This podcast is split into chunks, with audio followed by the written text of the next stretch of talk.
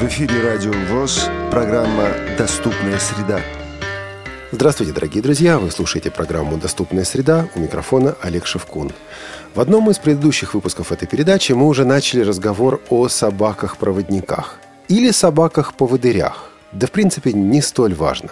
А сегодня наша собеседница Елена Орочка, директор Центра собаки-помощники инвалидов. Елена, добрый день. Добрый день. Елена, вот когда речь заходит о собаках-помощниках, проводниках, поводырях, сразу думаешь о том, что это ведь не вчера появилось и не позавчера. Можно хотя бы краткий исторический экскурс? Вот э, когда собаки стали такими помощниками инвалидов и что происходило э, в России, в Советском Союзе вот в плане обучения собак-поводырей? Я думаю, что изначально человек очень давно э, приспособился так или иначе пользоваться помощью собак, основываясь на, даже, наверное, без всякой дрессировки, на свойстве собаки находить дорогу не для человека, для себя. И человек это использовал.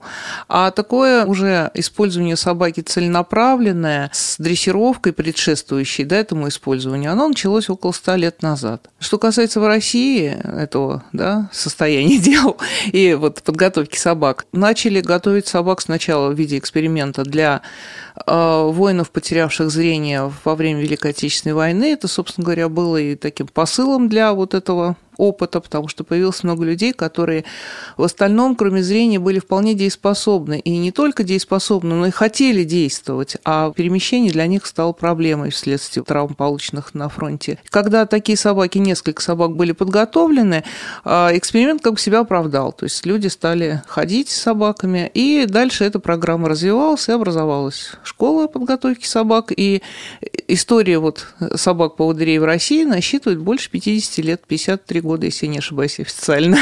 Можно ли говорить о, скажем так, российской советской традиции, российском советском опыте обучения собак-поводырей? Я думаю, что можно, поскольку, ну, что там греха таить, условия жизни в России все таки достаточно сложные, да, реабилитированность людей, которые вот пользуются собаками-поводырями, очень разная, и часто она недостаточна, ну, по меркам, да, западным. И поэтому подготовка таких собак у нас, она должна быть более что ли, глубокой, затрагивать больше, чем обычно это принято вот в других школах. То есть, попросту говоря, человек, который ходит с собакой по поводырем у нас, он в большей степени рассчитывает на ее помощь, и она в большей степени ему нужна. В любой деятельности есть люди, которые определяют ее направление, люди, которые определяют ее характер.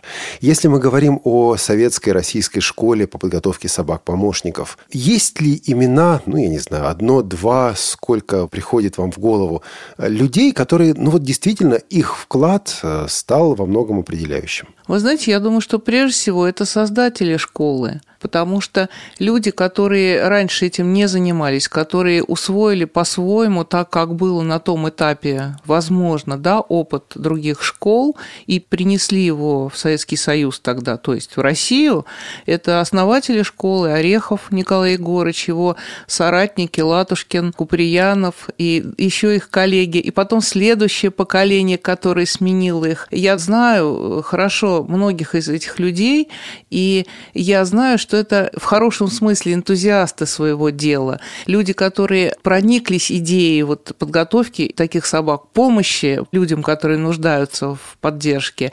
И э, благодаря этому эта работа продолжается и сохранилось это направление. Значит, центр, который вы представляете, вырос далеко не на пустом месте. Нет, не на пустом. У нас очень такая основательная база, и мы э, всегда об этом помним, даже несмотря на то, что ну, мы меняемся вместе со временем. И, наверное, от того, с чего мы начинали, мы уже забрались очень далеко. О времени и о себе, как у Маяковского. Зачем вы появились в принципе, если была традиция, если была школа, если есть база, если есть кому этим заниматься? Зачем вы?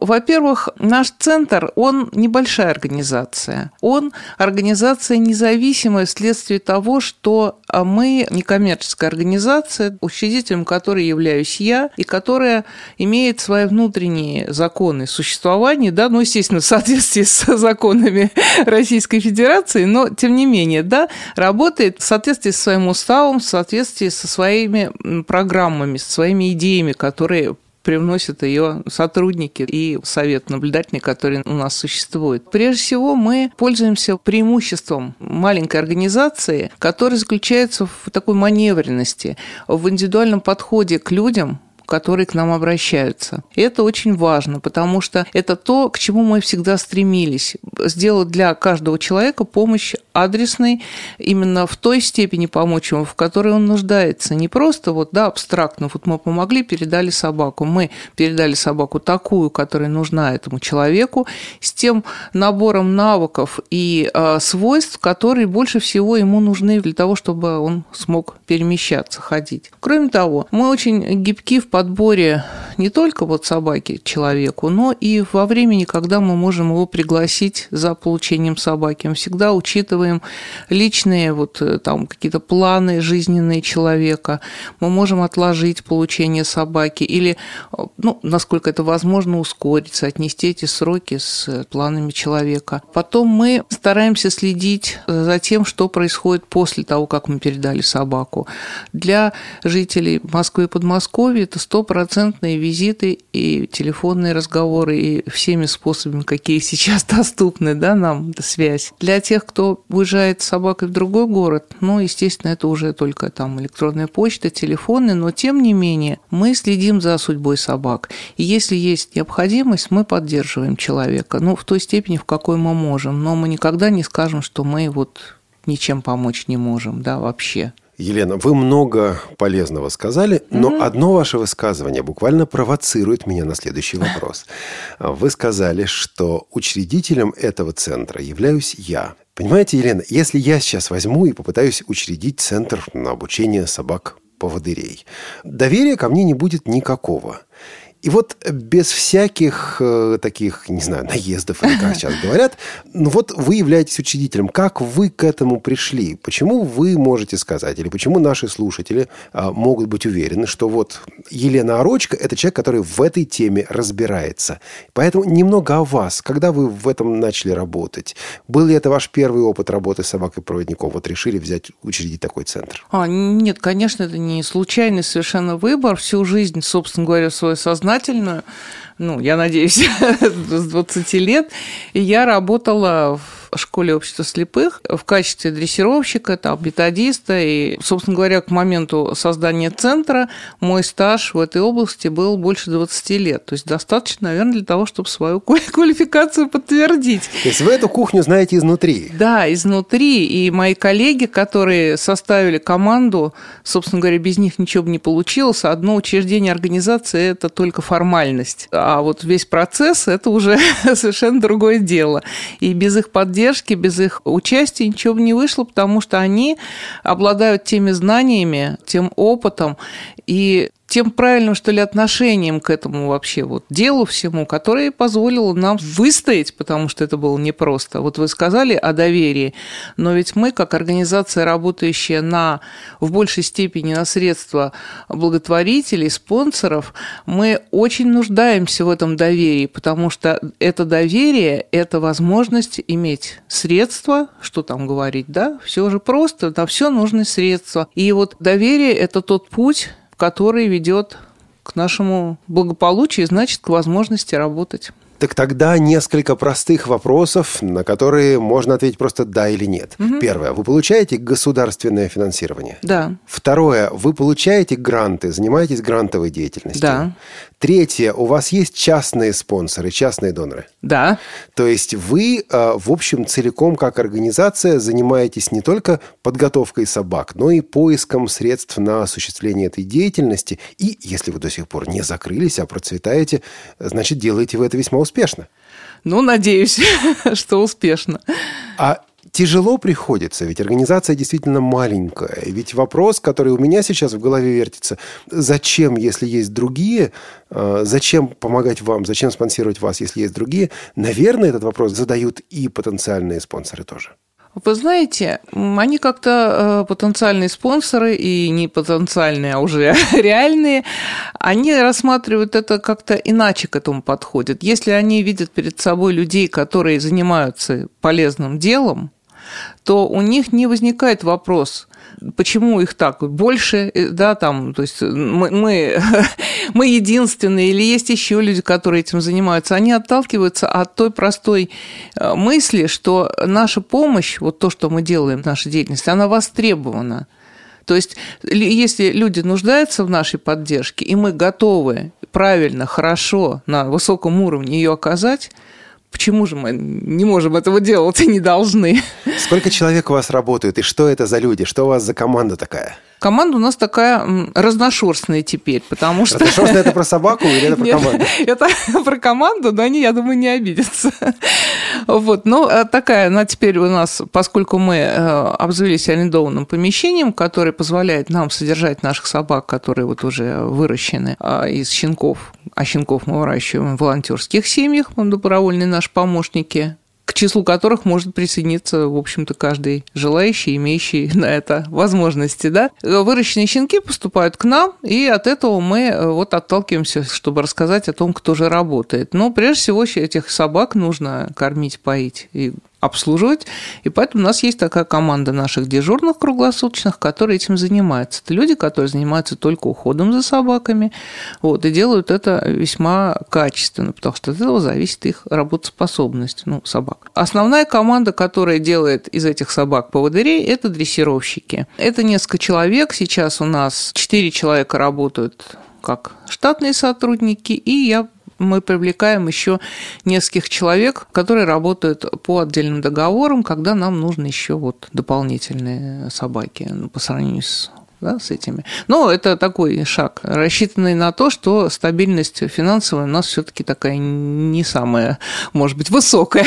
Понятно. Вот. И у нас есть привлеченный ветеринарный врач, у нас есть, естественно, такой обслуживающий небольшой персонал, который занимается просто хозяйственной деятельностью, да, есть человек. Ну и, ну, это я вскользь упомяну, потому что это всегда всех интересует. У нас есть еще одно направление деятельности, это подготовка собак для детишек с особенностями развития, собаки-терапевты. Наш прекрасный программа «Солнечный пес», которая, ну, по отношению к собакам-поводырям как бы автономна, но она полноценная наша программа. Елена, вы сказали о тренерах, которые обучают угу. этих самых собак.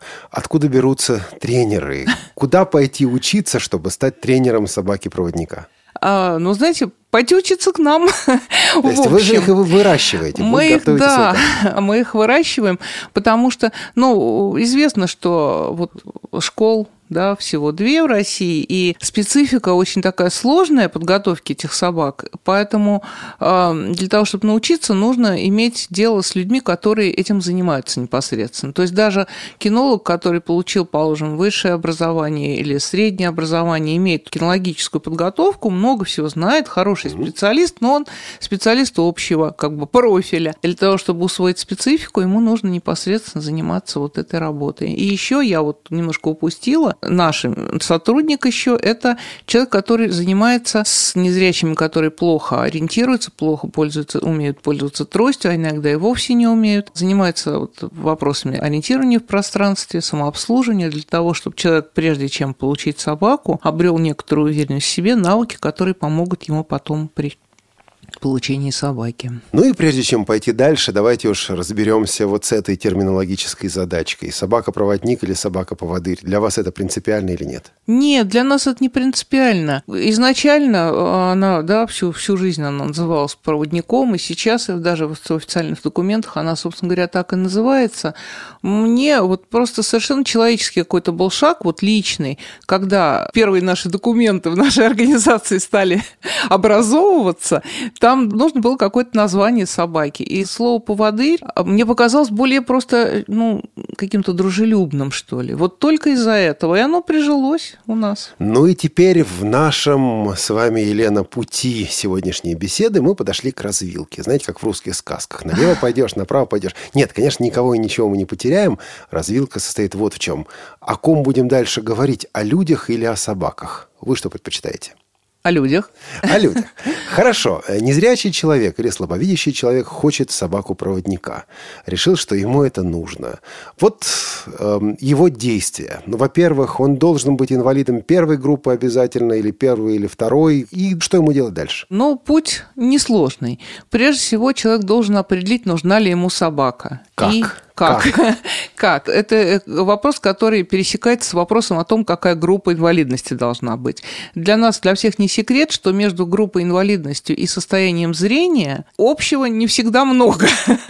То есть бывает так, что у человека первая группа, и она как бы ему полагается по его заболеванию, там, да, по медицинским особенностям, но состояние зрения у него такое, что, ну, возможно, с тростью, да, и там с какими-то ограничениями, но он может ходить самостоятельно.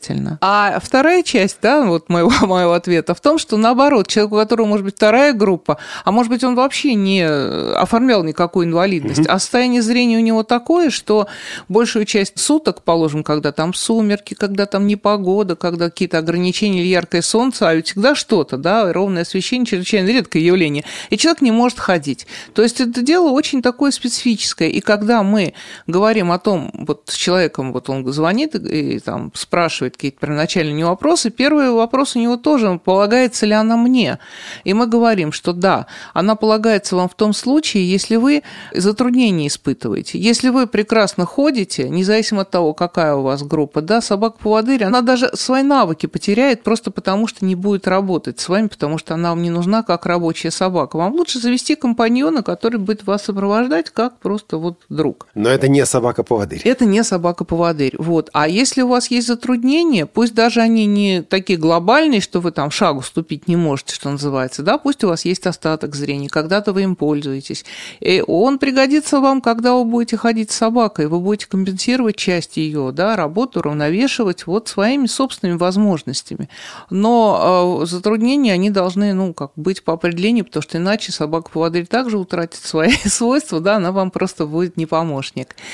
Елена, вы сказали вещь, которая меня напугала на самом деле. Напугала, наверное, из-за моей собственной неинформированности. Вы сказали, вот нам звонит человек, мы с ним беседуем, мы и так далее.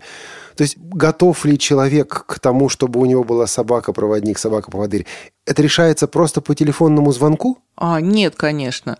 Это первоначальный шаг. Человек как-то с нами связывается. Это бывает электронная почта, там, скайп и так далее, или даже просто человек через кого-то узнает. И он узнает ну, то, что его интересует. Но у нас этот список того, что нас интересует, он гораздо шире обычно, потому что его интересуют практические вопросы, а нас абсолютно все. Прежде всего, человек должен быть уверен в том, что он сможет содержать собаку, ухаживать за ней, потому что мы, как люди, которые передаем эту собаку фактически сюда, в собственность, то есть делаем этого человека владельцем собаки, просто собаки, неважно, поводырь она вторична, прежде всего она животное, полностью зависящее щая от человека, которому она принадлежит. Поэтому мы, как бы вот передавая эту собаку, несем за нее ответственность. Есть у нас большие сомнения относительно того, сможет ли человек или семья человека готова ли она ему помогать. А если он не готов к этому, если он, это для него затруднением будет абсолютно все, и вывести ее погулять, и там озаботиться ее рационом, кормежкой, да, и там и так далее, там пойти в ветлечебницу, чтобы сделать прививку, и, ну, в общем, все, что нужно для собаки, если это для него явно будет затруднительным, то вопрос о получении собаки, он отпадает сам собой, независимо от того, насколько он считает, она ему нужна как помощь, потому что мы должны рассматривать обе стороны. Мы как бы и отвечаем за собаку. Получается, что вы можете сказать «нет». Можем, да. И тогда говорить «а мне положено» бесполезно. В нашем случае, да. Это, ну, если так, может быть, немножко цинично, но это преимущество нашей организации. Нам не может никто сказать, что вы обязаны это сделать. Мы работаем по внутренним правилам. Ваши сотрудники выезжают к человеку, если, по крайней мере, это Москва и Московская область? Да, обязательно. Это и первая беседа, встреча, заполнение вот этой анкеты подробная. Это определенный человек, который вот этим занимается, ну, кроме других обязанностей, естественно, который ведет этот наш лист ожидания, держит нас всех в курсе того, какие следующие у нас на очереди получатели собак, какие у них особенности. Вот. И вот эта беседа первая, она очень много дает дает личная встреча, личное впечатление о человеке, потому что оно часто важнее, чем те формы, которые он заполнит формально, да, отнесясь к ним. Потом мы должны получить от человека еще и документы. Документы самые простые, справку об инвалидности по зрению, ну, копию, естественно, и паспортные данные, ксерокопии паспортных страничек первой и последней. По большому счету, кроме вот формального еще заявления о том, что он просит подготовить собаку, больше документов нам никаких не требуется. Подождите, мне кажется, что вы что-то забыли. Я боюсь вас исправлять, Елена. Но мне кажется, вы забыли ИПР, в котором прописана собака как техническое средство реабилитации. Ну, опять же, для нас это не требуется. Для получения собаки у нас запись в ИПР не нужна. То есть это потому, что у вас а, другое финансирование? Потому что у нас есть, да, финансирование помимо государственного, которое покрывает расходы на подготовку собак для тех людей, у кого нет записи в ИПР. Но ведь эта запись потом понадобится самому хозяину для оформления субсидий на содержание собаки-проводника. Это да, совершенно верно. Тут, скорее всего, без этой записи не обойтись, но если человек готов взять полностью финансовую часть да, заботы о собаке на себя, то это препятствием не является. У нас довольно много людей, которые не получают эту субсидию, ну, просто потому что у них нет записи в ВПР. Человек, насколько я понял, может быть и не из Москвы, и тогда этот первый шаг все-таки проводится как-то заочно. Да, безусловно, но это всегда не только переписка, это, как правило, телефонный разговор и не один, вот. Но поскольку мы очень к этому внимательно относимся, мы поддерживаем контакт с теми людьми, которые у нас в лист ожиданий попадают, и стараемся вот как бы проследить их вот, да, вот на протяжении этого срока ожидания для того, чтобы убедиться, что все-таки их желание не спонтанно, что когда человек приедет к нам получать собаку, что он не будет разочарован в чем-то, что он получил полную информацию о том, что и как будет. Живет человек в квартире, там еще пятеро или шестеро. Их согласие нужно? Формально вот для, для нас нет, но для человека, безусловно, нужно. Если кто-то окажется э, там очень против, то ничего хорошего из этого, конечно, не выйдет. То есть бумажку подписывать не надо, но согласие получить все равно нужно, чтобы потом э, кровь себе не портить. Да, конечно. А лист ожидания, о котором вы сказали уже несколько раз, вот вы поняли, что человек готов, а, и он понял, что действительно хочет это сделать, хочет получить собаку поводыря, а, он попадает в лист ожиданий. Это насколько? Ну, сейчас меньше года это ожидание длится. Хотя это для нас большой прогресс, потому что совсем недавно это было и год, и два, и три. И вот он дождался, он получает какое-то уведомление, извещение, письмо от вас, правильно, что необходимо явиться с такого-то по такое-то число на обучение. Ну, примерно так. Обычно это все-таки телефонный разговор для того, чтобы убедиться, что мы друг друга правильно понимаем. вот, потому что возникают сразу какие-то там бытовые вопросы. Все это мы обязательно оговариваем, что человеку нужно для того, чтобы к нам приехать, чтобы было комфортно. Мы оговариваем срок, потому что для нас, ну, на настоящем этапе, вот привязанность к определенной дате, строго определенной, вот 15 число и все, да, для нас это не важно, не принципиально.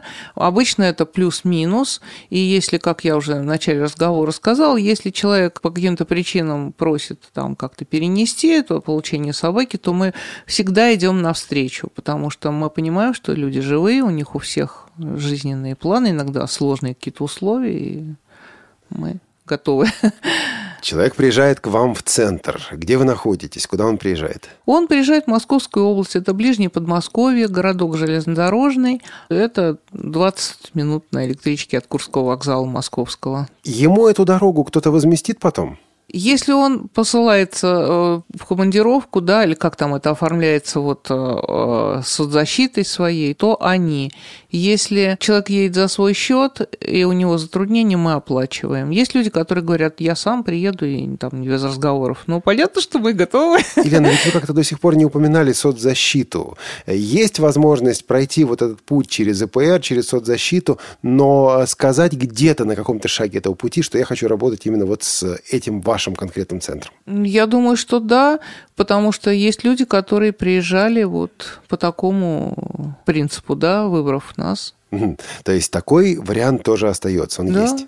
Да. Человек приезжает в Московскую область. Насколько? В зависимости от того, насколько ему сложно будет даваться обучение, мы иногда не озвучиваем конкретную да, вот, цифру дней, количество дней. То есть это от 10 дней до 15. Вот это среднее такое. И вот он приехал к вам и смотрит и цитирует Маршака «Собака не той породы, я другую хотел». Возможно такое или нет? Наверное, нет, потому что мы заранее оговариваем этот вопрос, какой будет собака породы, да, более того, даже какого она будет окраса, там, если у человека есть какие-то пожелания, которые мы в состоянии выполнить, почему нам их не выполнить? Если хочет человек обязательно черную собаку, ну, пожалуйста, ведь вот же они, эти черные собаки, ну, подождет он там на два месяца больше, или наоборот, мы вызовем его на два месяца раньше. На наш взгляд, вот это восприятие, вот первое, да, собаки, которые на самом деле, может быть, ничего не значит. Какая разница, какого она цвета, да, по большому счету. Но если человеку приятно это почему-то, почему мы не можем этого сделать? А насчет породы, ну, мы дрессируем собак-лабрадоров сейчас и голден-ретриверов, то есть лабрадор-ретривер, правильно называется порода, и голден-ретривер. Это родственные породы, лабрадор, наверное, все знают, а голден – это такая мохнатая версия лабрадора. Хорошо. А человек приезжает к вам. У вас общежитие, где он будет находиться, где он будет жить? Или ему нужно позаботиться о месте проживания? Нет, сейчас мы поселяем в общежитии, да, в комнате вполне ну, благоустроенной, то есть человек будет жить прямо рядом с нами, то есть ему не нужно там где-то добираться как-то до нас, это здание прямо рядом с центром.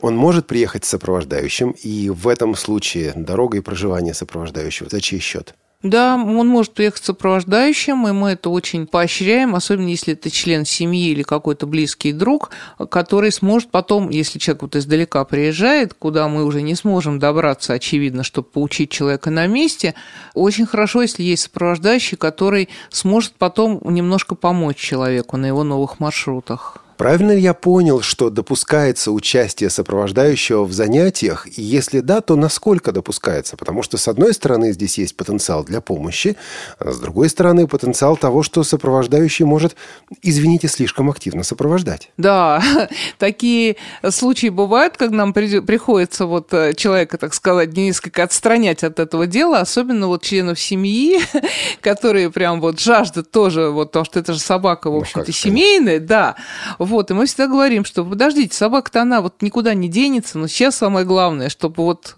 вот этот человек, ваш там, кто там, муж, да, там сын, э, вот он наладил контакты с собакой, потому что от вас она никуда не уйдет, у вас еще много впереди всего. Вот эти первые две недели с собакой, я так понимаю, что ведь собака своего будущего хозяина э, не видела, собака слушается инструктора, если бы она не слушалась инструктора, ну какой у нее потенциал, как в собаке. Вот этот переход от принятия инструктора в качестве хозяина к принятию нового владельца в качестве хозяина. Как он происходит? Или она никогда не думает, эта собака, не видит инструктора как своего хозяина? Нет, она, конечно, видит своего инструктора как хозяина, но переход, вот для того, собственно, это время и нужно, чтобы этот переход осуществить от одного человека к другому. Но лабрадоры и голдены, они такие открытые к людям собаки, поэтому вот такого периода неприятия совсем, да, что вот собака дичится человека, там как-то э, себя ведет э, совсем там неконтактно, такого фактически не бывает. Но понятно, что сначала собака предпочитает все-таки тренера, как бы она прислушивается к нему и зависит, видно, что она выражает свою тут зависимость от него. Постепенно тренер, ну, зная, как это, собственно, делается, да, переключает собаку на нового хозяина. Вот эти занятия, которые проходят ежедневно, они способствуют тому, что собака начинает слушаться нового человека. Собака и другие техники, другие способы обеспечения мобильности. Собака и трость, собака и GPS-навигация. Насколько я понимаю, нельзя считать, что вот э, собака появилась, и все, она все остальное заменит.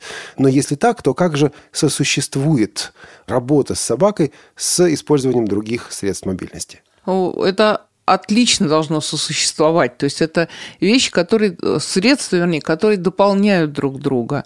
Трость – это просто вот да, да, да, да, да. Вообще без вопросов. Трость выбрасывать не надо. Не, не только не надо. Ее, скорее всего, придется вообще приобрести, потому что есть люди, которые, э, я не знаю даже как, мне сложно себе это представить, не пользуются тростью. И когда он говорит, а уж собакой-то я и тем более. Да. Вот. Да, я, у меня будет собака, трость не, не нужна она будет видеть, она еще и думать за меня будет. Да, обязательно, и кофе вам приносите. вот, поскольку она все-таки не все из этого списка будет делать, вот, как вы будете проверять? У нас прям вот э, до таких анекдотических случаев доходит, когда такой диалог какой-то вот в никуда. Ну, не, не нужна трость, а как вы будете препятствия определять, вот что перед вами. Но к собака же.